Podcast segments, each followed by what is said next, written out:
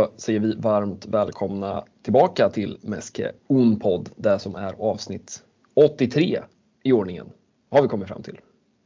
Efter eh, många om och men i vårt liksom backtrackande av, eh, av inspelningsdagar, inspelningsveckor, så eh, ja, 83 är inte fy skam och fler avsnitt kommer det att bli. Ja, nej men och det känns som att vi ligger lite mer eh, rätt i tid den här veckan. Vi låg ju fasansfullt eh, fel i tid förra veckan. Eh, och eh, flitiga lyssnare kunde ju därför förstå att vi pratade om saker som hade hänt ur ett framtidsperspektiv och eh, ja, de hade ju hänt när avsnittet släpptes men eh, nu har de också hänt till vår vetskap och ja, det som har hänt är ju inte mindre än att eh, FC Barcelona ska spela den där Champions League-finalen igen. Ja, eh, tredje året i rad, vilket är en eh, jäkla, jäkla sjuk prestation när man, när man mm. tänker efter. Eh, och förhoppningsvis så blir det väl den här andra titeln av de där tre finalerna. Mm. Men det är klart, man ska man ska ju ta revansch för den där uh, sura, sura förlusten uh, förra säsongen. Mm. Nej, också, det är väl fjärde finalen på fem år om man vill se det på, på det sättet. Det är fan starka siffror hur man än, hur man än vrider och vänder på det. Eh, och det blev Wolfsburg till slut och inte Arsenal. Eh, det var väl en del kan jag tänka mig på den där brittiska ön som drömde om en hel engelsk final, men eh, icke. Eh, men det blev rätt spännande mot Chelsea. Man trodde där när Caroline Graham Hansen gjorde mål igen. Mm. tänkte man att det här, eh, det här reder de ut. Men ja, vad är det du brukar prata om? Det handlar om att kunna lida som ett topplag. Ja, och det fick man ju sannoliken göra. Uh, nej, som du säger, det kändes väl som att det var först när Barca gjorde det där 1-0 målet som, som Chelsea liksom vaknade på riktigt eh, och mm. insåg att eh, nu ja, kunde det varit 35-30 minuter kvar. Mm. Nu måste vi, måste vi göra någonting framåt. Mm. Så ja, de fick ju in den här kvitteringen och ja, lida fick de ju göra även om det, mm. ja, till slut så lyckades man reda ut det där ändå mm. eh, ganska, ganska bekvämt. Eh, det var mm. väl närmare ett 2-1 mål till, eh, till eh, Femini där på, där på slutet. Mm. Ja, nej, det hade ju känts eh, det hade känts lite Barca-likt men, men också jävligt deppigt när man ändå känner att man har ja, men verkligen liksom kontrollerat ett dubbelmöte i ja, men en och en halv, sju matcher eller något i den stilen. Eh, men man vet ju också hur det där jävla Champions funkar. Eh, men ja, man kan ju tänka sig att det var axlar ner på Giraldes och eh, kompani när den där finalplatsen var, var säkrad. Inför stor publik på Camp Nou igen, måste man ju säga. En imponerande jävla uppslutning. Det såg ut att vara ja, man hade gärna velat vara på, på plats. Det såg ut att vara, vara bra tryck både inne på arenan och, eh, och före matchstart. Eh, ja. Häftiga bilder som kablades ut. Ja, det landade väl på drygt 72 000, vilket är, mm. vilket är en, eh, ja, det är en otroligt imponerande publiksiffra i de här mm. sammanhangen.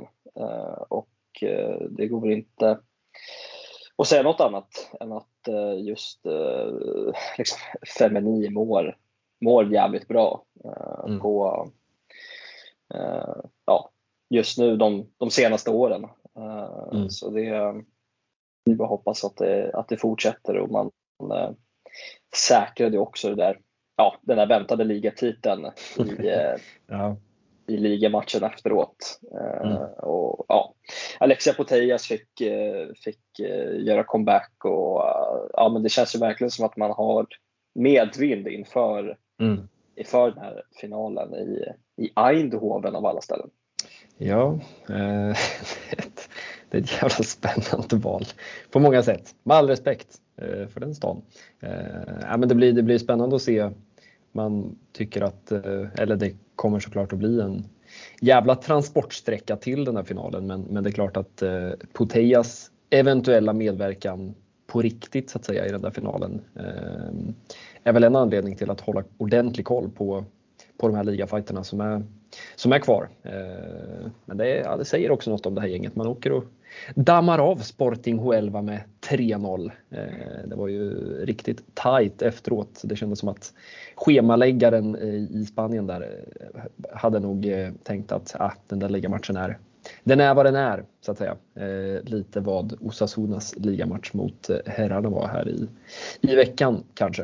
Eh, men ja, nej, det känns väl som att eh, det där ligaspelet, ja, de vill väl i och för sig förlänga den här ofantligt långa eh, segersviten som ju är, ja den är så svindlande så att den är, eh, den, den, är lite svår att ta in på något vis.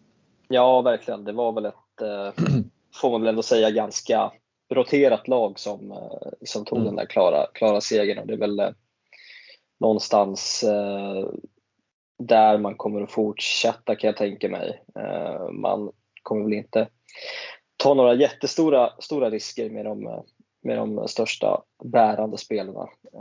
Sen ska väl de också ha minuter i benen inför den där mm. finalen mot ja, även som sa, Wolfsburg. Det, det blir ju ingen walk in the park eh, mm. bara för att liksom, det inte blev eh, liksom, ja, inte stora stygga Arsenal men eh, liksom mm. ett, eh, ett Arsenal på, på frammarsch som eh, ja, de hade väl också sålde väl ut Emirates i, eh, mm. i deras eller i den andra semifinalen.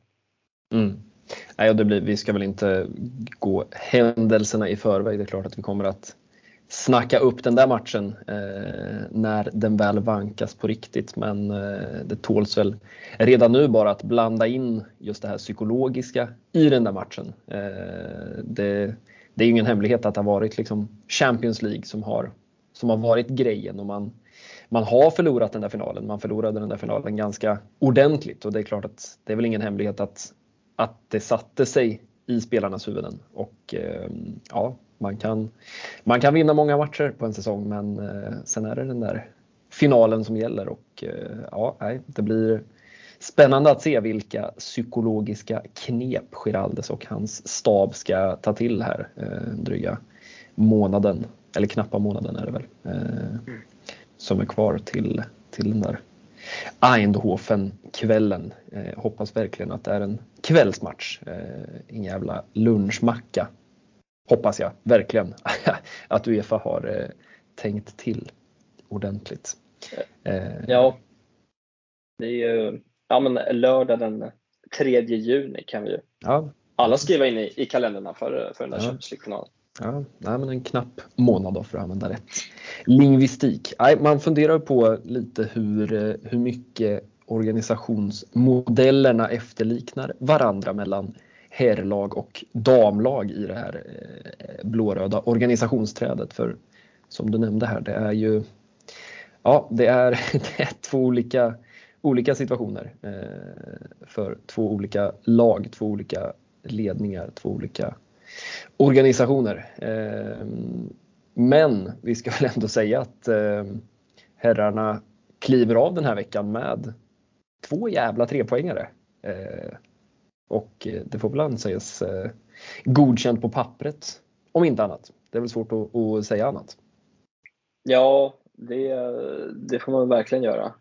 Det kändes väl äntligen som att man hade lite stolpe in för, mm. För en gångs skull. Mm. Både i, i den där Bettis-matchen och senast mot, mot Osasuna. Även om mm. jag jag tycker också att man hade gjort sig förtjänt av att, av att ha det eh, spelmässigt i, i de båda matcherna. Eh, mm.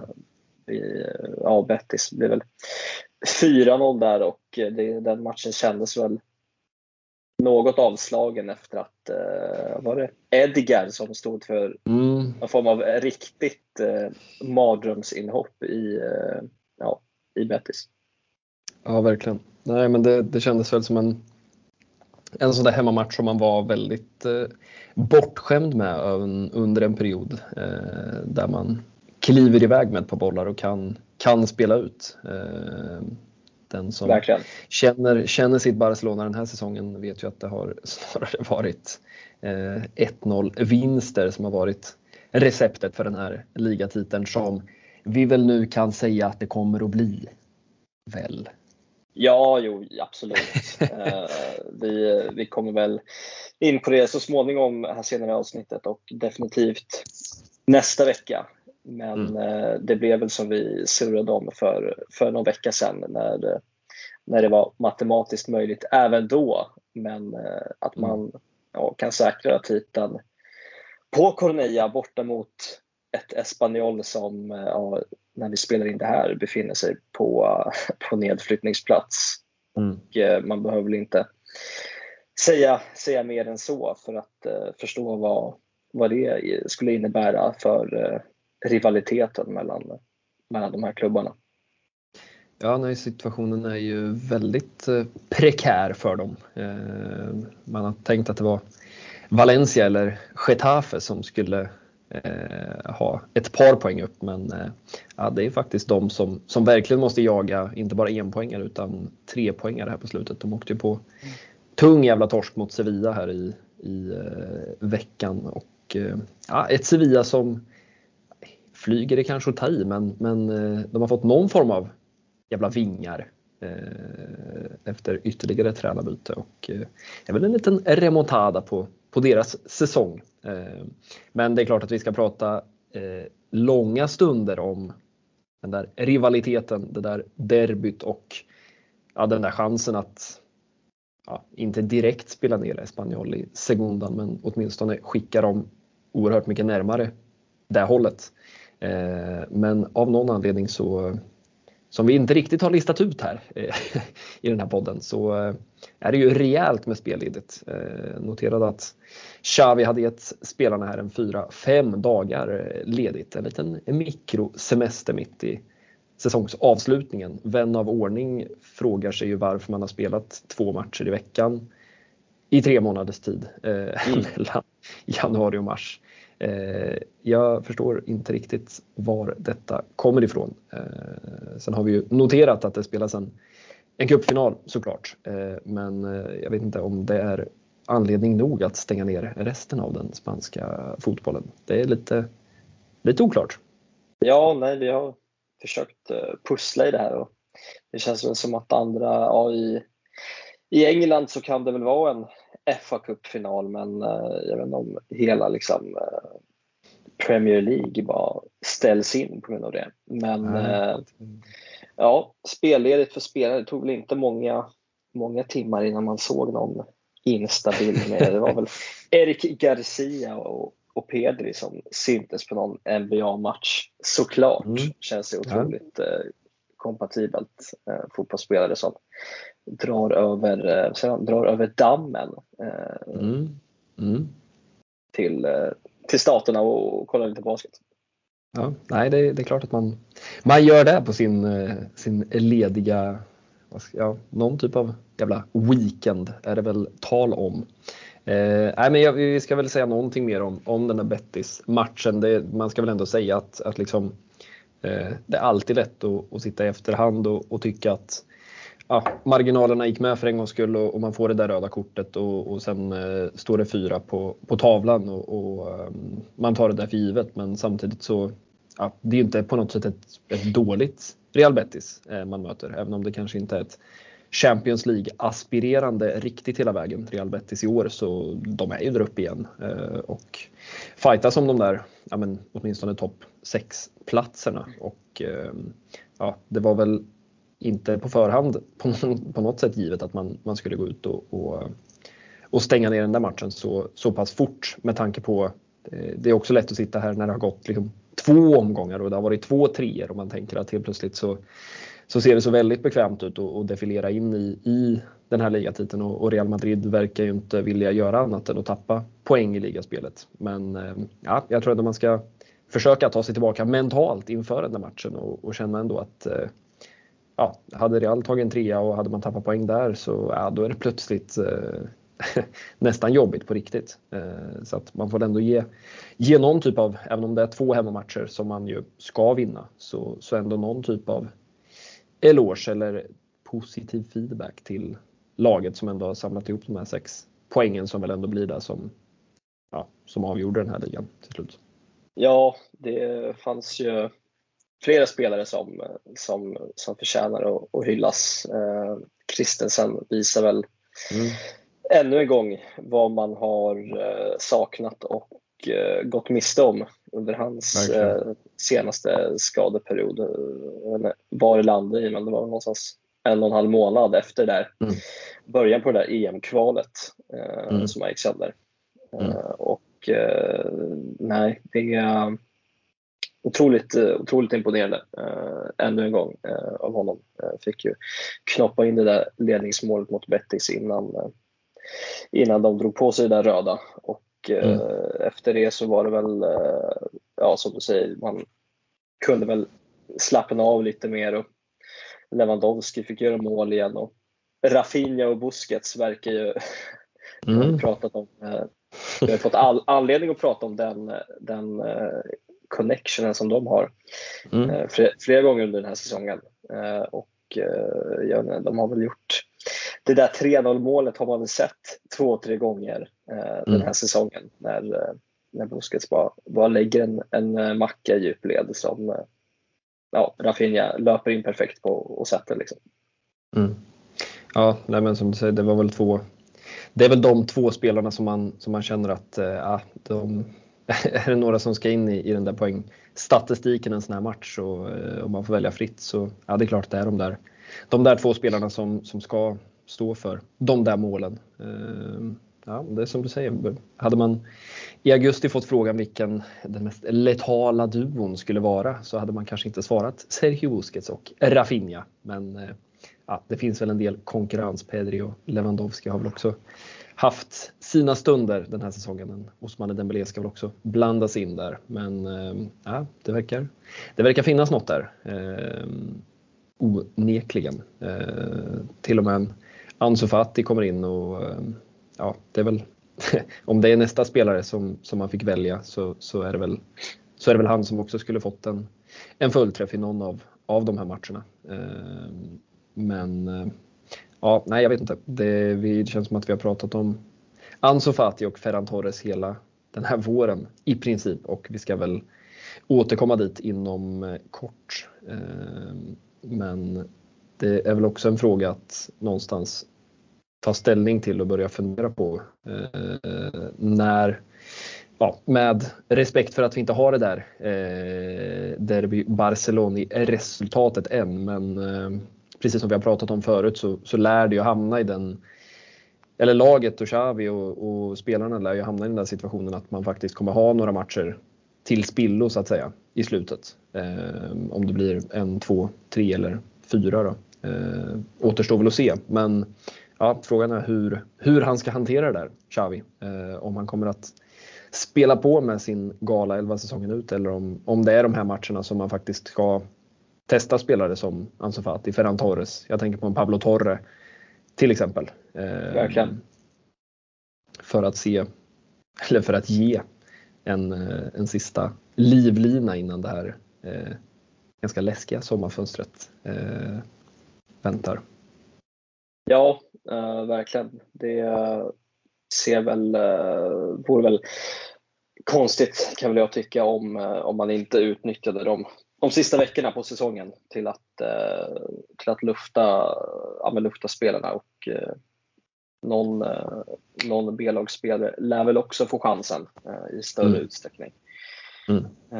Det, jag kan väl inte egentligen tänka mig, tänka mig något annat. Nej, det känns som att Lamin Jamal sitter och, och väntar på, på ännu fler minuter. Eh, det är väl ingen som har som har missat det här namnet vid det här laget. Eh, sen är det klart att det finns ytterligare en fyra, fem spelare kan jag tänka mig som, som gärna vinner Xavis gunst under de här sista, sista omgångarna. Men eh, samtidigt så, ja vi ska väl säga det att de, på tal om, om Barça B så, så eh, blev det ju en trepoängare igen Eh, hemma mot Osasunas Dito. Eh, och ja, man har ju den där tredje platsen nu och eh, match mot Eldense nu i helgen. Och, eh, ja, topplaget Eldense och eh, tar man tre pinnar där också så eh, då ska vi nog börja prata om det spanska kvalsystemet här så småningom. Eh, det känns som att vi har sagt det också i ett par veckor här men ja, hattar av, baskrar av för Rafa Marquez eh, arbete den här säsongen. Det har ja, i många stunder varit en fröjd att eh, följa. Det får ändå beskrivas som någon typ av sensation om man skulle leda det där Junis-gänget till Segundan, även om det är en, en jävla bit dit. Eh, det ska gudarna veta. Eh, och alla de som har följt det där eh, kval, eh, ja, den där kvallabyrinten genom genom åren. Eh, jag vet inte om vi ska säga något mer om, om Bettis-matchen. Eh, den... Ja, men det är väl att och, eh, ja, men avhandla Jamals inhopp. Han mm. fick ju det där Barcelona-rekordet mm. i sitt namn när han kom in där i slutet och gjorde väl fan en bra, ett piggt inhopp. ja. Var ju på vippen på att göra göra det där målet också. Mm. Eh, men eh, där såg man väl att det var en, en 15-åring som, eh, som blev lite för stressad och drog iväg något, en klassisk, en klassisk tåpaj mm. utan, att, utan att tänka så mycket. Men, ja, men det var ju pikt att se, verkligen.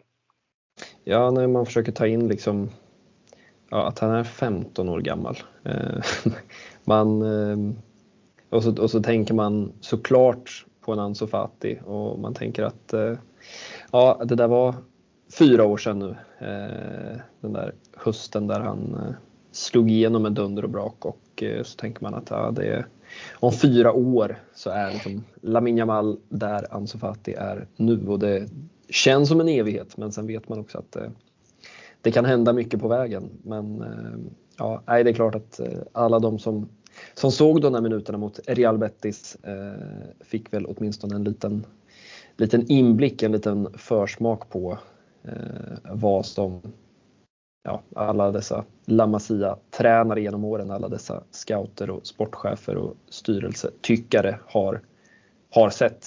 Eh, det, ja, en, en, eh, en glimt, det glimrade till är väl rätt ord för att eh, beskriva de där minuterna och det känns väl inte som att vi har sett det sista av honom för, för den här säsongen. Vi ska väl också bara säga det återigen att det också jag vet att vi pratade om det mycket i, i höstas att det här är också en spelare som precis som så många andra Gavi, Ansu Fati, Alejandro Balde är väl undantaget i, i den skaran men, men som har gått direkt i princip från att ha spelat ja, i många fall U19 fotboll, inte har gått via Barça B överhuvudtaget utan eh, ja, man kliver direkt upp i, i A-truppen och det är ju anmärkningsvärt på många sätt och intressant ur, ur många sätt. Men eh, framförallt så kan man väl bara konstatera att det verkar vara en, en trend i La Masia de här senaste, ja, vad det nu blir, tre, fyra åren.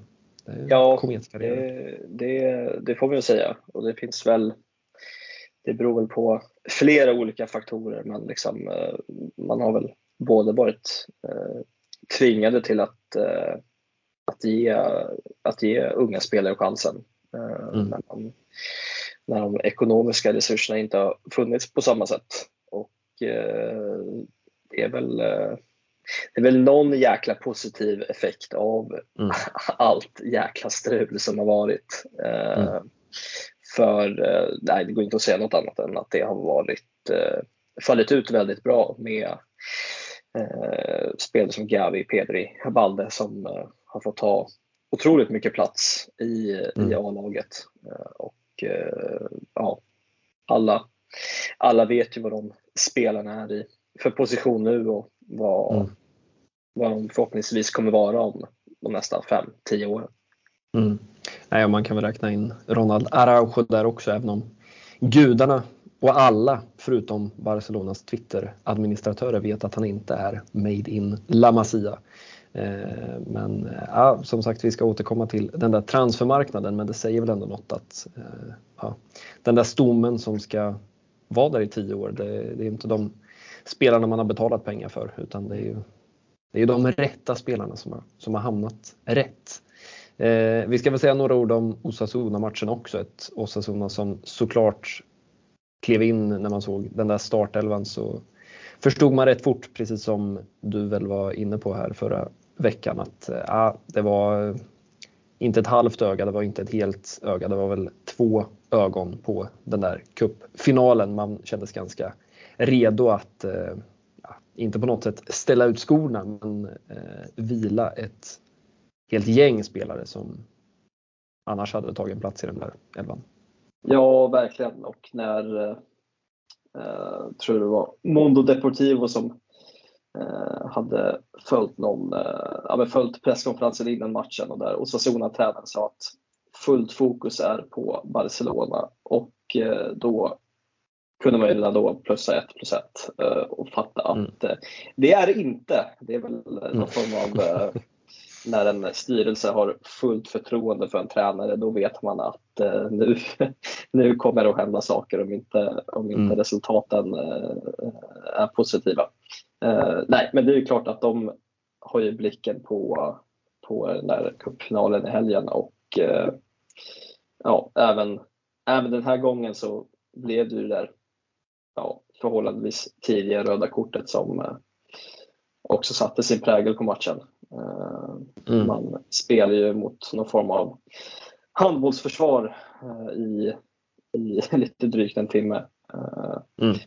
Och vem är det inte om allas vår Jordi Alba som, som avgör det där till slut? Ja, nej men det, det känns väl som en, en säsong som i någon mån kräver en egen jävla timme på något sätt. Eh, och också är väl någonstans spännande. Det var väl förra veckan tror jag, eller om det var veckan före det som vi bara i förbifarten tror jag nämnde att eh, han är ju en av de spelarna som har skjutit på väldigt stora löneintäkter eh, under de här tuffa åren, vilket ju leder till att han nästa säsong då enligt uppgifter ner från Spanien har 36 miljoner euro att eh, casha ut och det är ju summor som är ja, de är så vulgära och orimliga så att eh, det förstår nog vem som helst att det slår sönder de flesta lönestrukturer. Eh, och det är väl en av de spelarna som, som klubben liksom alltjämt vill bli av med i sommar om man inte kan komma överens om någon form av ekonomisk ja, förlikning som man gjorde med mm. Gerard Piqué. Ehm, men, men samtidigt då om man tittar tillbaka så, och om man tittar ut ehm, ja, men vilken resa Jordi Alba har gjort i, i anseende och i hur omtyckt han har blivit av supportrarna. Eh, från att jag har varit en spelare som ja, har varit en riktig liksom, vattendelare i många säsonger eh, till att nu plötsligt då ja, framstå som någon form av jävla superlagpappa. Eh, och plötsligt tycker alla om Jordi Alba. Det, det, det är ändå en resa han har gjort.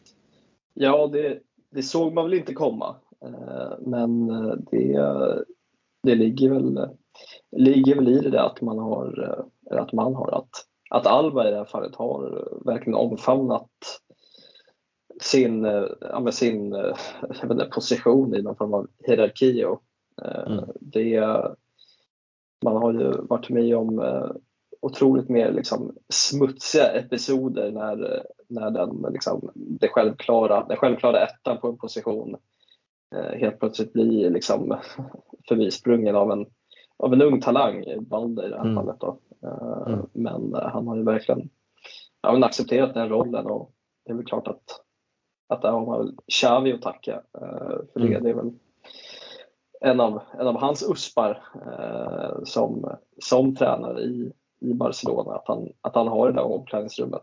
Uh, och uh, nej, det, det gick ju att ta i den där, i den där glädjen efter det där, efter det där ja, otroligt snygga 1-0 målet. Ja, verkligen. Det ska väl en stor, en stor jävla ros, buketter med rosor till Frenkie de Jong och hans mm.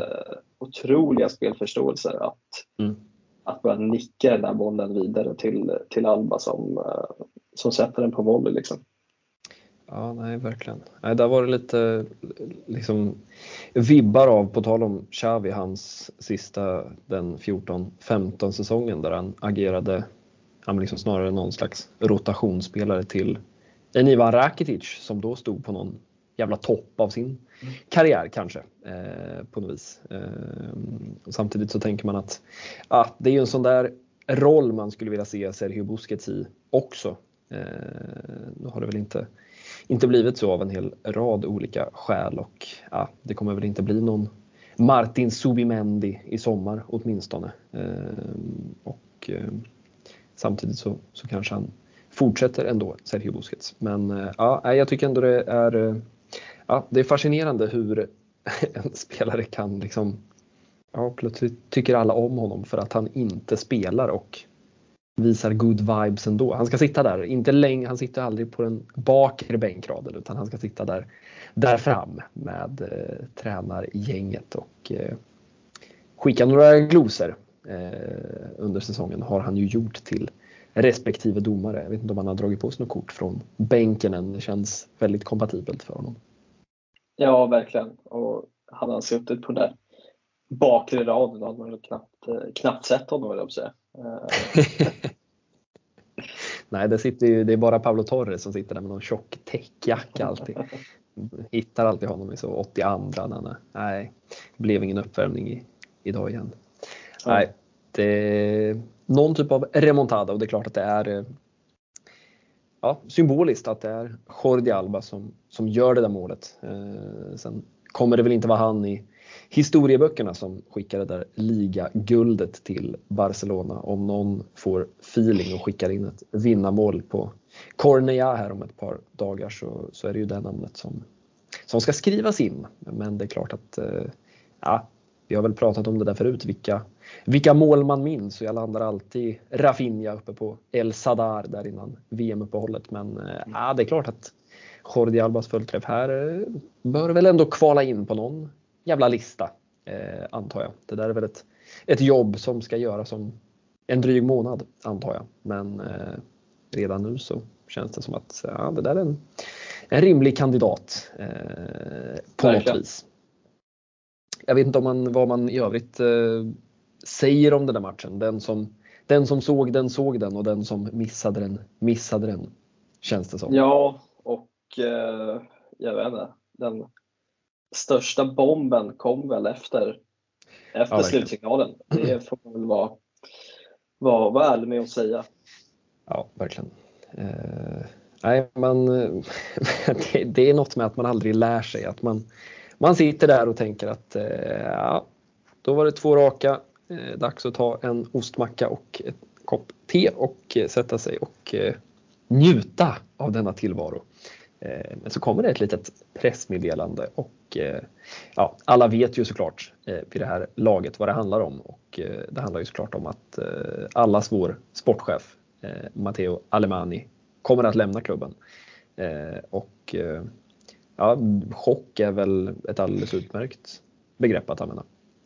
Ja, verkligen. Det är, ju ingenting som har florerat i i, eh, i medierna eh, där nere i Spanien. De brukar ju vara bra på att, eh, på att plocka upp sådana här saker mm. när, det, när det rör sig i, i mm. toppskiktet i, hos de spanska klubbarna. Men här har det väl fan mig varit knäpptyst fram till att de, de skickade ut den där kommunikén och att Alemani lämnar mm. på inte på vippen. Han, eh, man har väl brasklappat och meddelat att han på något sätt, vi, vi, ska, ja, vi vet ju inte hur det ska gå till, men eh, att han eh, ska ja, men färdigställa det här, det här sommarfönstret mm. för FC Barcelona. Han har lovat att avsluta det, det han har påbörjat helt enkelt. Ja, nej man, man, man blir inte riktigt eller jag blev inte riktigt klok på, på den här dealen. Eh, och det mesta tyder väl på att det är Aston Villa eh, som blir den nya arbetsgivaren och ett dubbelt så fett lönekuvert. Och, eh, ja, det kan man väl någonstans förstå. Och, ja, om spansk media inte hade varit på det här innan så kan man väl säga att det, jag vet inte om, ja, det var länge sedan jag såg eh, spansk media kabla ut så mycket information på så kort tid Eh, Eh, det kom en hel ström med uppgifter om vad Alemani ska ha haft för inställning till alla möjliga olika saker. Han ska ha velat sälja Frenkie de Jong i sommar, eh, somras. Eh, ska velat gå på tuffare i kontraktsförhandlingar med Ousmane Dembélé. Eh, ska inte vara alls övertygad om att Barca ska lyckas få tillbaka Messi, kunna förlänga kontrakten med Araujo, med Balde, med Gavi. Eh, det var en hel ström av eh, åsikter och man fick väl lite uppfattningen av att ja, men det har inte alltid dragit jämnt kanske mellan då Alemani och Jordi Cruyff på ena sidan och Laporta och resten av styrelsen på, på den andra sidan. Precis, och det, bilden har väl, har väl varit att det har varit ett ganska enat styrelserum som på något sätt mm. har, har vetat vilken, eh, i vilken riktning man ska, man ska röra det här Barcelona-skeppet. Eh, mm. Och eh, nej, det vi satt här och liksom, eh, ja men på något sätt eh, som man framför sig att det var liksom spelare in och ut som skulle bli sommarens stora saga. Mm. Men jag vet inte sjutton om inte det är just den här sportchefsrollen och hur man ska hur man ska lösa den biten som blir det mest, eh, det mest intressanta. För det tog väl inte heller jättemånga minuter innan det också kom upp uppgifter om att Jordi Cruyff eh, ja, men inte heller är säker på om han ska mm. fortsätta eh, eller inte. Och mm. ja, i värsta fall så är man helt utan någon form av sportslig ledning mm. liksom i början av juli. Ja, nej, och det är ju det är problematiskt ur alla möjliga vinklar, håll och, och, och perspektiv. Och framförallt tänker jag att det är, det är liksom ett stort jävla misslyckande för Johan Laporta också, som ju har byggt så mycket av sin kampanj och sin tid och sin, ja, hela sitt eh, presidentskap i Barcelona tillsammans med Alemani och, och Jordi Cruyff. Och, ja, man behöver ju inte vara konspirationsteoretiker även om det såklart ska nämnas att, att det är klart att det är precis som för en, en spansk La Liga fotbollsspelare så, så är det ju för en spansk La Liga sportchef ekonomiskt gångbart att, att flytta till England. Men samtidigt så, så får man känslan av att ah, man kanske inte byter Barca mot Aston Villa med all respekt för Aston Villa om det är så att allt är hundra. Eh, Nej, precis ja, är det inte hundra så, så funderar man ju på ja, men vem är det egentligen som, som styr och ställer? Eh, vem är det som har det där sista ordet? Eh, och ja, tvivlar Alemani på att den här sommaren ska gå ihop, ja då tvivlar fan jag också. Att han, ja, mycket kan man säga om, om eh, Alemani men, men koll på grejerna det, det brukar han ha. Eh, men, men sen hela frågan kring vad, hur, hur det här ska fungera, ja, jag förstår ju absolut ingenting. Samtidigt det kom ju också rapporter om att, ja, att Laporta och Barca ska ha någon typ av ambition av att då kunna stänga det här fönstret väldigt tidigt. Eh, att man ska vilja få klart det mesta redan innan då den första juli, vilket ju alla kanske vid det här laget har noterat att de här ekonomiska räkenskapsåren som ju är av väldigt högt intresse för en klubb med Barcelonas ekonomiska situation. Eh, det är då de switchar och eh, ja, jag vet inte, man kommer ju att få jobba hårt de här två månaderna om man ska ha allt klart tills dess. För gudarna ska veta att det är ett och annat som, ja, som väntas hända och Eh, samtidigt så, ja, när fan ska han skriva på för, för Villa då? Alltså ska han, Villa ska börja sin, de ska göra sina grejer i augusti. Jag, liksom, och så ryktas Ferran Torres till, till Aston Villa såklart.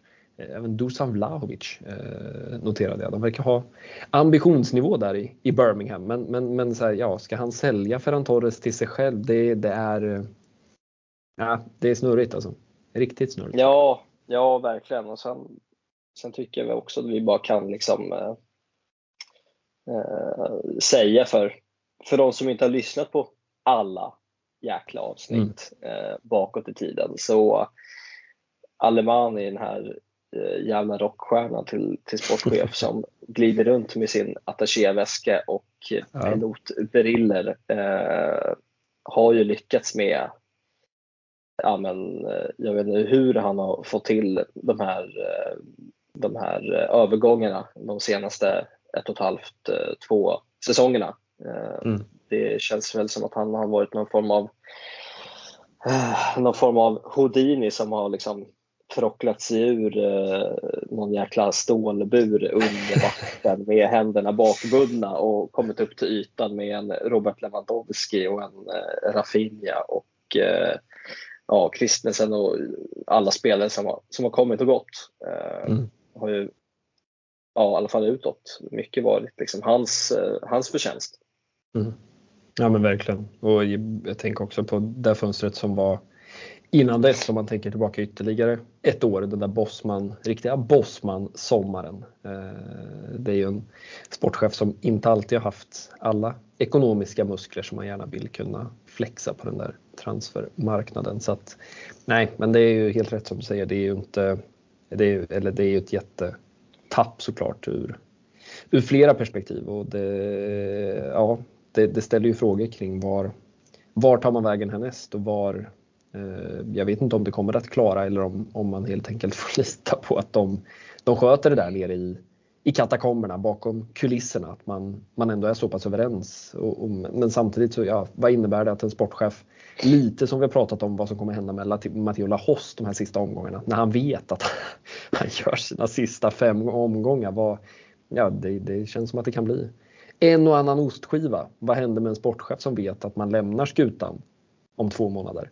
Ehm, det, ja, det är fler frågor än, än svar och samtidigt så, ja, den där jävla ryktessnurran, ja, den, den snurrar ju på. Eh, Leo Messi verkar ju ha brutit alla möjliga band som går att bryta med Paris Saint-Germain och eh, ja, sitter väl bara och väntar mer eller mindre på ett bud från Barcelona.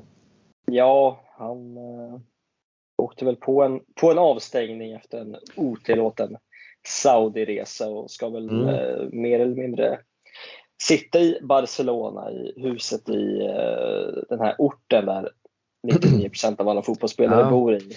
Eh, kastade fäls eller något, något i den mm. stilen. Mm. Eh, och bara ja, vänta, på, vänta på någon form av, av bud samtidigt mm. som det har ja, inte en tränarsnurra i det här fallet, men någon form av sportchefscirkus har dragit igång och det är någon form av, ja, både Monaco och Bayer Leverkusen sportchefer ska, mm. ska vara i, eh, ska finnas med i, i tankarna eh, för att ta över efter Alemani, men också allas vår Deco ja. som verkar vara det, det hetaste namnet. Och då, då vet man inte vad, vad fan som ska hända. Nej, jag vet inte. Det, det känns... Eh, man ska liksom inte slakta någon på förhand men eh, till att börja med så är Deco agent. Eh, representerar bland annat Rafinha. Ja men det var väl eh, han som i princip eh, var nyckeln till att ja. Rafinha kom till Barcelona eh, förra, förra sommaren när Chelsea drog igen som mest. Så, mm. så ja, Deco och Laporta ska ju ha en väldigt bra eh, liksom, eh, relation till varandra. Mm. Ja, nej, det stämmer ju. Det är väl, eller det är väl så historieböckerna är skrivna åtminstone. Eh, det slutar väl med att eh, Eh, Chelsea var väl beredda att, betala mer än vad Barcelona gjorde men att eh, det till slut var Rafinhas eh, egen åsikt som, som vägde tyngst i, i det där fallet. nej, men det, det, är klart att det, det, det är också att det är ingen vanlig sommar som, som väntar. Alltså när man tittar på bara till att börja med hur de, hur de ska få ihop det nu. Om man ska liksom någonstans ta ihop alla de här rapporterna. Gudarna ska veta att det har kommit ett och annat rykte nerifrån Katalonien den här veckan. Men, men det mesta tyder väl på att prio-ordningen i alla fall ska vara att man först ska ta itu med de här tre kontrakten som man då måste registrera. Eh, även om Baldes kontrakt inte officiellt har eh, offentliggjorts som, som klart då. Men, men det är Balde, Araujo och Gavi som man måste ja, få in på den där lönelistan på något vis. Och, och sen ska ju prioritet vara att få hem Messi. Och det är klart att ja, vem som sitter på sportchefsposten, det tror jag faktiskt att Laporta skiter i för att eh, ja, kommer Messi tillbaka så det är klart att det är den största PR-vinsten för honom sen han vann den där valnatten. Eh, mm. Och ja, vad man ska tycka och tänka om, om allt det där, det är kanske ett uppdrag för, för nästa vecka egentligen. Men, men sen fyller man på och liksom tittar på listan som, som någonstans har växt fram. Jag menar Inigo Martinez ska vara klar. Vilka Gündogan ska vara prioritet. Janni Carrasco ska in. Abde kommer tillbaka. Man vill ha in en backup-anfallare. Om det är Aubameyang som Chelsea nu verkar vilja släppa eller tvingas släppa gratis. Eh, jag har svårt att se att man kommer kunna få ihop de där, vad det nu landar på, men 40 miljonerna euro för en Vitor Roque. Helt plötsligt börjar det pratas om Sofian Amrabat igen. Eh, man vill ha in en högerback. Det ser väl ut att vara Juan Foyt som är prio där, även om undertecknad snarare skulle kanske vilja se Arnau Martinez. Men det är, en, det är en lång lista på spelare eh, och det är klart att ja, tittar man på vilka som ska ut, ja men det är väl Ferran Torres, det är Erik Garcia, det är Frankesi, det är Jordi Alba. Eh, kanske Nico Gonzales. Det är klart att Umtiti kommer tillbaka, Collado, Lenglet. Alltså, det finns ju spelare att ta av. Eh, Ansu Fati. Och vad sa du förra veckan? Wolverhampton. Ja, men det är klart. Ja, det är klart att det har kommit ett rykte den här veckan om att Jorge Mendes vill byta Ansu Fati mot Ruben Neves. Och eh, det känns kanske inte stekhett, men det är klart som fan att du ser in i framtiden. Ja, nej, men det, det kom väl rapporter att under brinnande match där mellan Barca och Osasuna så, så hade eh, Mendes ett möte med Fatis, eh, Fati senior, Bori Fati mm. som mm. vi alla vet har varit ute och svingat mot eh, Laporta och mm. behandlingen av hans son. Eh, men ja, Fatis inställning är ju att han vill stanna. Mm. Eh, Mendes... Vilket ju nu även Bori har sagt. Det ska vi ju verkligen föra till, till protokollet. Absolut. Mendes ser ju en, en möjlighet att eh, tjäna lite kosing och, mm. Eh, och flytta på Fati och det har väl snackats om någon form av byte. Ruben Neves som du säger plus 30 miljoner för mm. Fati. Xavi mm. ska inte gilla tanken på Ruben Neves och det, ja, den affären på det sättet verkar i alla fall inte vara, eh, vara nära på något sätt. Eh, men eh, ja, att slänga in en, en Rafinha i den här högen, det kommer också uppgifter om att Newcastle ska vara beredda att, mm. att lägga sig sådär 80 miljoner mm. euro på, på honom. Mm. Sen, ja, jag vet inte, lockar den summan Laporte att, att, att liksom trycka på knappen? Mm det, det återstår, återstår ju att se. Eh, och, ja, som du säger, eh, man har väl sådär 17 spelare som man har något form av ägarskap eller någon så procent på vidareförsäljning eh, mm. ute, i, ute i Europa. Och, man, ja, jag vet inte hur man ska få ihop det här till, till, till den första juli. Det, det Nej, det, det framstår ju som, som orimligt. Man, man kan också bara ja, jag tänker bara ett så känns det så väntat att Jorge Mendes, jag, tror, jag har aldrig sett en match med Ansu Fati i sitt liv. Han, han, har tagit några highlights liksom. Ja, den här snubben ska vara, ska vara god liksom. Men man, man kan ändå tänka sig Ansu Fatis min när Jorge Mendes kommer fram och liksom, ja, jag, jag, jag, har, jag har något här nu och så är det Wolverhampton. Eh, med all respekt så kan man tänka sig vad Ansu Fati tänker eh, om den saken.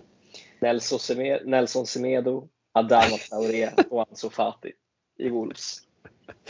Ja, det är, eh, det är gåshud eh, på många plan. De kan ju plocka in Erik Garcia som på, på någon defensiv mittfältsposition där också när de har bytt bort eh, Ruben Neves. Så, Hade ju inte förvånat. Hela, hela kajutan klar. Nej men det är ju liksom, man känner det också när man, när man sätter sig och, och, och bara tittar på på den här listan som är och jag menar de här namnen in, det, det är ju ändå konkreta namn som, som det ändå pratas om i den mån att man förstår att ja, sen kanske det inte både blir Gündogan och Amrabat i så fall. Men, men, ja, men att man vill ha en högerback, man ska ha in en backup-anfallare, man ska ha någon typ av revolution på de där ytterpositionerna. Man ska in den där backup mittbacken, ja, man ska in den där mittfältaren och man ska ha in Leo Messi. Och ja, hur allt det där ska gå ihop. Vi har suttit här många gånger, ska gudarna veta, och eh, funderat på om, eller hur, de där ekonomiska kalkylerna ser ut och frågetecknen, ja de blir ju inte, de blir inte mindre och mindre. Det känns som att de växer i, i storlek för varje vecka och sen, sen samtidigt så vet jag att vi pratade om det här redan för kanske en månad sedan eller två att man tittar på de här namnen och man tittar på vilken typ av, ja, men hur mycket av investeringar är det här eller kommer man gå plus minus noll? Men ja, samtidigt så, jag menar tittar man på den trupp man har idag och så skulle man plocka in en Leo Messi, en Inigo Martinez, alltså låt säga antingen en Gündogan eller en Amrabat. Eh, man plockar in Yannick Carrasco, man plockar in Aubameyang. Alltså det är ju inte, det är inte framtidsnamn man, man känner. Eh, och det känns Nej, inte heller som att, som att truppen, men har, har, truppen blivit bättre? Eller vad är det, vad är det egentligen man har gjort? Eh, just det, det, jag får lite liksom ah, lite liksom 2015, 2016, 2017 vibbar när man plockar in liksom en Paco Alcacer och man plockar in en André Gomes och en Luca Dini och man plockar in, man kan liksom spendera en och en halv miljard på spelare och sen sitter man där och tänker liksom vad, vad, vad ska vi med de här spelarna till? Eh, jag, jag, vet inte riktigt vad och sen det är klart att vi kommer väl behöva prata Leo Messi tusen gånger och någonstans så kommer man väl alltid landa i att man är skyldig Leo Messi allt det här. Eh, men eh, ja, jag frågar mig liksom ganska många av de här spelarna, liksom, kanske framförallt en sån som Aubameyang eller en Amrabat. Ja, men, alltså, det kanske ändå är dags att, att titta på La Masia istället eh, för att fylla de här breddpositionerna för att eh, i ärlighetens namn så har jag svårt att se att man gör de här värvningarna i sommar och så sitter man nästa sommar och är nöjd med truppen. Eh, jag tror att man kommer hamna i ett läge där, ja, där alla de här spelarna som man har plockat in över 30 har blivit ett år äldre. Och eh, ja, alla vet hur svårt det är att generationsskifta men jag vet inte, det känns lite som att man någonstans skjuter sig i foten. Och då har vi inte ens kommit överens om hur man ska lösa det ekonomiskt än. Eh, Nej, det känns som någon form av eh, konstgjord andning för att på något sätt hålla det där huvudet ovanför vattenytan i en säsong till. Mm. Eh, för han, han, jag kan väl tänka mig att Laporta vill, eh, ja men såklart vill, vill hålla det här laget i, i ja men ska kunna konkurrera om titlarna. Mm. Eh, även till eh, när det här Espa i Barca ska vara klart och att det är någonstans då man kan ta något form av stort kliv framåt. För nu känns det väl känns också lite som att det blir någon form av mellansäsong. När man åker upp till Montjuic. Eh, mm. Intäkterna kommer dras ner. sen hade man någon presentation där, där den smällen inte, inte är så stor som den först rapporterades att den skulle vara. Mm. Man snackade om någon form av omsättningsbortfall på 900 miljoner. Eh, mm. Nu är det väl någonstans drygt hälften på liksom 500. Mm. Eh, men, eh, nej, men jag, det, är klart, det, är klart, det är klart du har rätt att det, det är inte framtiden man tänker på när man tänker på Ilkay Gündogan och Pierre-Emerick Aubameyang mm. in, i, in, i, in i det här laget. Nej, och man, ja, man skulle gärna sitta med på någon av de där mötena med alla de där höjdarna eh, från Laporta, Armani, Cruyff och, och resten av styrelsegänget också för att ja, men någonstans, någonstans känner jag också att det har liksom inte pratats så mycket om jag vet att vi liksom hela våren, hela förra våren pratade så oerhört mycket och återkom hela tiden till de här orden från både Xavi och Laporta att ja, men den här säsongen är vad det är, vi, vi gör vad vi kan och nästa år är året som vi ska utmana och så kommer sommaren och man gör alla sina palanchas och man, man tar liksom stora ekonomiska risker över tid som överskrider Laportas mandatperiod med, med liksom råge för att plocka in de här spelarna, alltså Kondé, Lewandowski, Rafinha och, och, så står man här, man har vunnit en ligatitel, absolut. Eh, man har kraschat ut Champions League, ja det blev aldrig den där cuptiden, man ville ha den där inhemska Ja men okej, vart tar man vägen härifrån? Eh, och det känns inte som att det är någon som pratar om det längre. Eh, det känns inte som att, och det förstår man ju också, men det, känns liksom inte som att varken Xavi eller framförallt inte Laporta egentligen har adresserat klubbens situation. Och sen är det klart att ja, det kom lite emellan med, med Negreira och med, med liksom regimens klubb. Och, ja, han har haft att stå i, den gode Johan Laporta. Det får man säga. Men samtidigt så känner man lite att så här, ja, men vad, vad är planen? Eh, och det känns väl som att, ja, återigen i och med att man kommer säkra, ja, om man nu gör det, men, men det känns väl ändå som att eh, inom en, två eller tre omgångar så har man säkrat den där ligatiteln. Eh, och det är klart att det ger klubben tid att i god tid förbereda inför nästa säsong och ja, man hoppas ju på att, att det kommer komma olika typer av besked inom de kommande veckorna som, som ger en en hint av att man förstår vart klubben är på väg. Eh, för att just nu så, ja, jag vet inte, det känns lite, lite oklart och jag, man vet ju inte heller, alltså man vet ju inte hur väl Laporta, hur väl förberedd Laporta var på att Alemani skulle säga upp sig. Eh, det, det, är ju inte drömläget som, som president att tappa i princip din högra hand. Ja, men med en månad kvar tills, tills säsongslutet. Eh, och ja, återigen, man, man undrar ju så här liksom just nu och i någon mån i efterhand hur, hur den där relationen har sett ut eh, genom de här åren. Men det är klart att eh, ja, det väcker eh, många frågor. Eh, ja, sen kan man väl anta att eh, Alemani inte bara vakna upp en dag och Nej. det är till Aston Villa jag ska. Det är till, Nej. Det är till Birmingham som, eh, som den här karriären eh, barkar åt. Liksom. Eh, mm. Men eh, ja, som du säger, det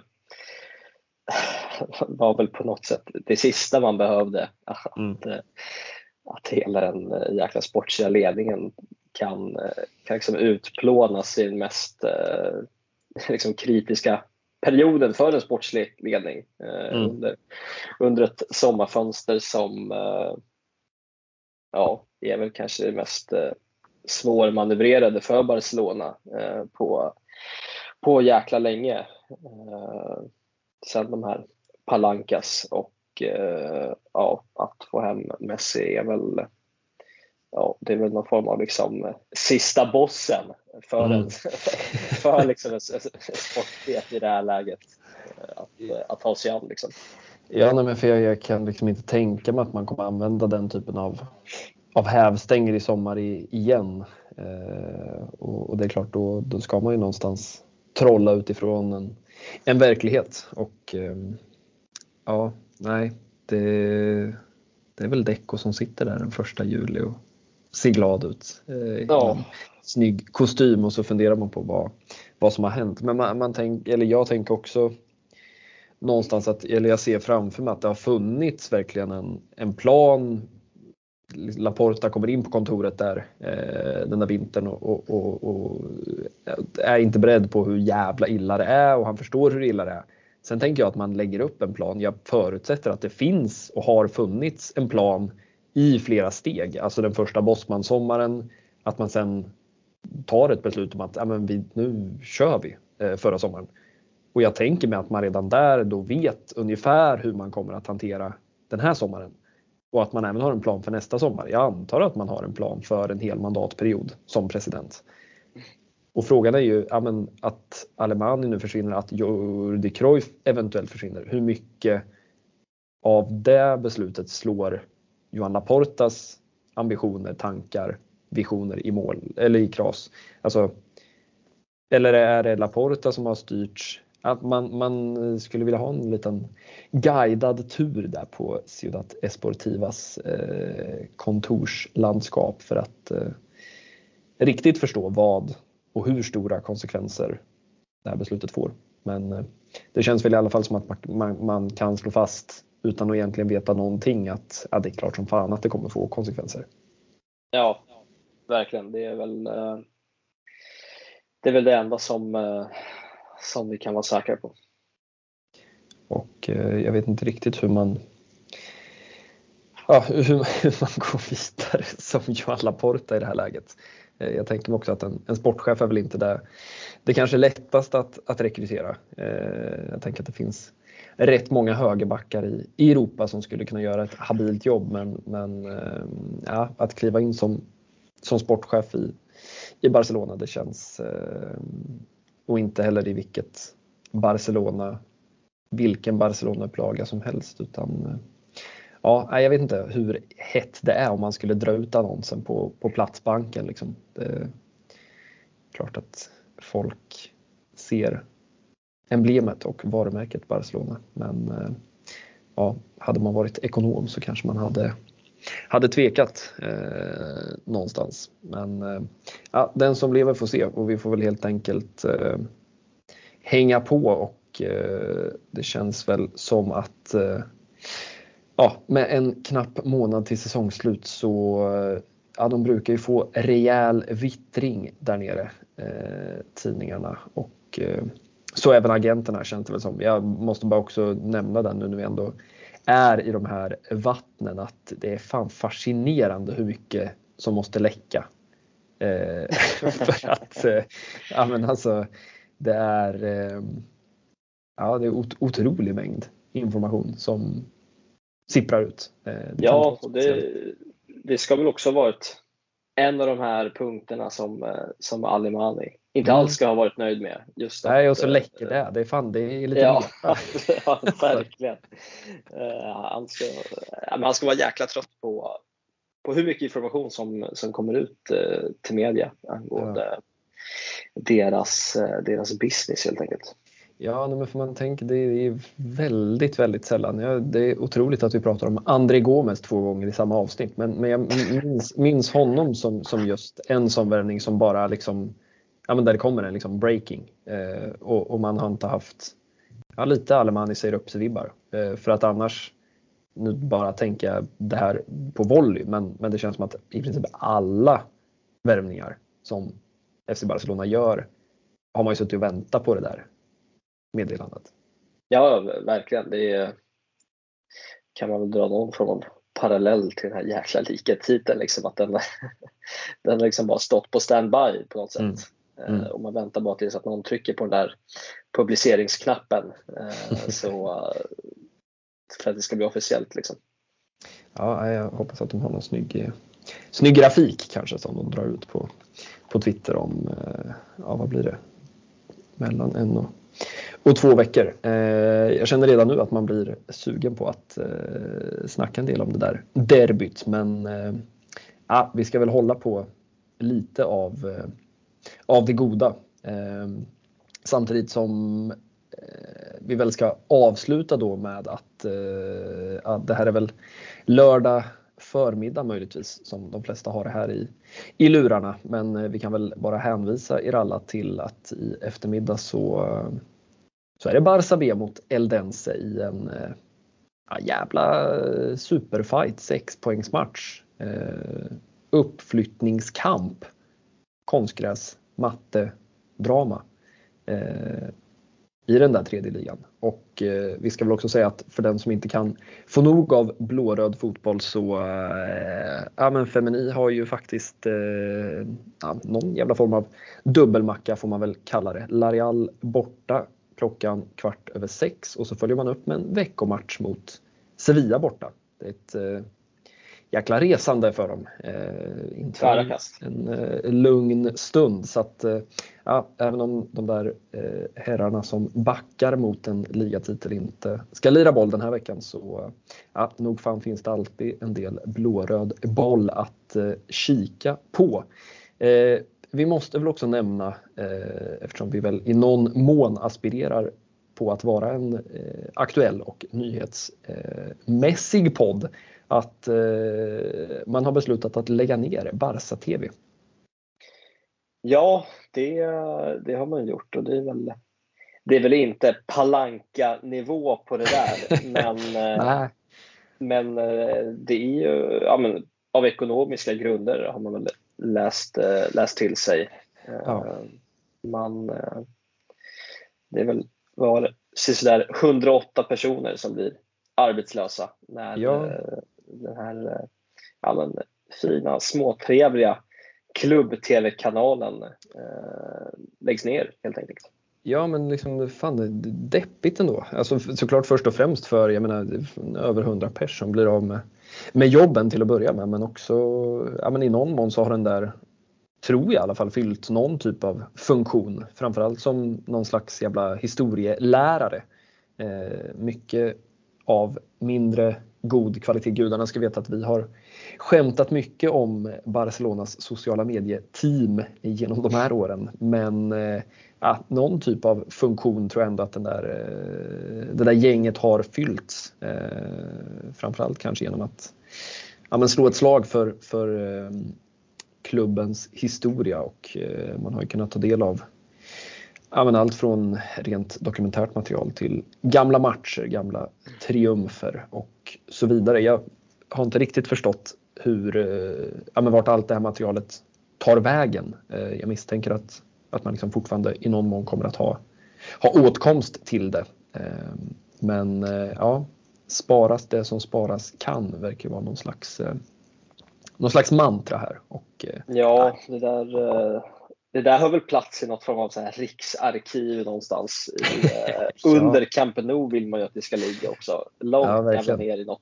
i något valv. Ja, eh, ligger de gamla VHS-erna på Stoichkov och Koman och Kobala och eh, allt vad de har hetat genom åren. Nej men eh, fan, nu gick vi ut på en, en deppig not men jag tycker ändå att det Ja, det krävs att eh, nämnas att en, eh, någon typ av jävla epok går i, i graven. Eh, vad vi ska göra när epoken betongkamp nog går i graven, det har jag inte riktigt funderat fram än. Men eh, det kommer bli en, en sorgens dag på, på många sätt. Eh, framförallt vi, har, vi har några veckor dit så man får väl ja, vi får skicka ut passningen att ja, jag vet inte, njuta medan man kan helt enkelt. Ja, man hoppas på några schyssta, riktigt så schyssta panoreringar på, på Camp Nou där sista eh, matchen. Har vi kommit fram till vad det är? Det är Mallis hemma va? Ja, sista hemmamatchen Mallis hemma eh, innan man avslutar ligan eh, uppe i Vigo. Just det, fina fina Celta. Det känns fan alltid som att spela mot Celta borta i sista matchen av någon anledning. Ja, det är bara att hoppas att den där ligatiteln är säkrad tills dess och eh, vad fan, då har man väl tagit i någon mån eh, en spansk, ja, spansk ligadubbel i alla fall. Då. Det kan man väl kalla det. Eh, ja, nej, det ska bli eh, tomt. Eh, man, har, man har varit så van vid att det liksom har, har rullat på nu men ja, man får väl, eh, eller vi får väl, alla får väl eh, tänka på vad som komma skall. Den som väntar på något gott ja, den väntar ofta på ett Barcelona-derby. Vad fan. Eh, Aleix Vidal, Denis Suarez, eh, Sergi Darder. Ja, hela jävla Martin Braithwaite. Ja, bara en sån sak. Honom eh, har jag knappt tänkt på.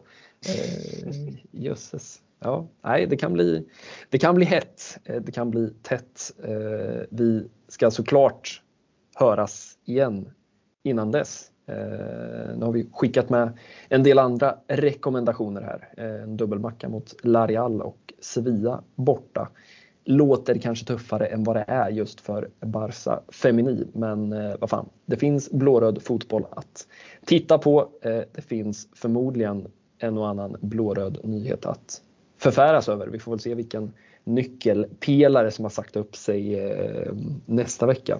Eh, förhoppningsvis ingen. Vi hoppas att Alemann inte har dragit till eh, öarna riktigt än. Det eh, känns som att han, han fifflar där i, i bakgrunden på något vis. Nej, vi tackar för den här veckan. Vi säger på återhörande och på återseende. Ciao! Ciao! Total camp un camp som la gent blaugrana, tant se val d'on venim, si del sud o del nord. Ara estem d'acord, estem d'acord. Una bandera ens agermana, blau, gran al bé.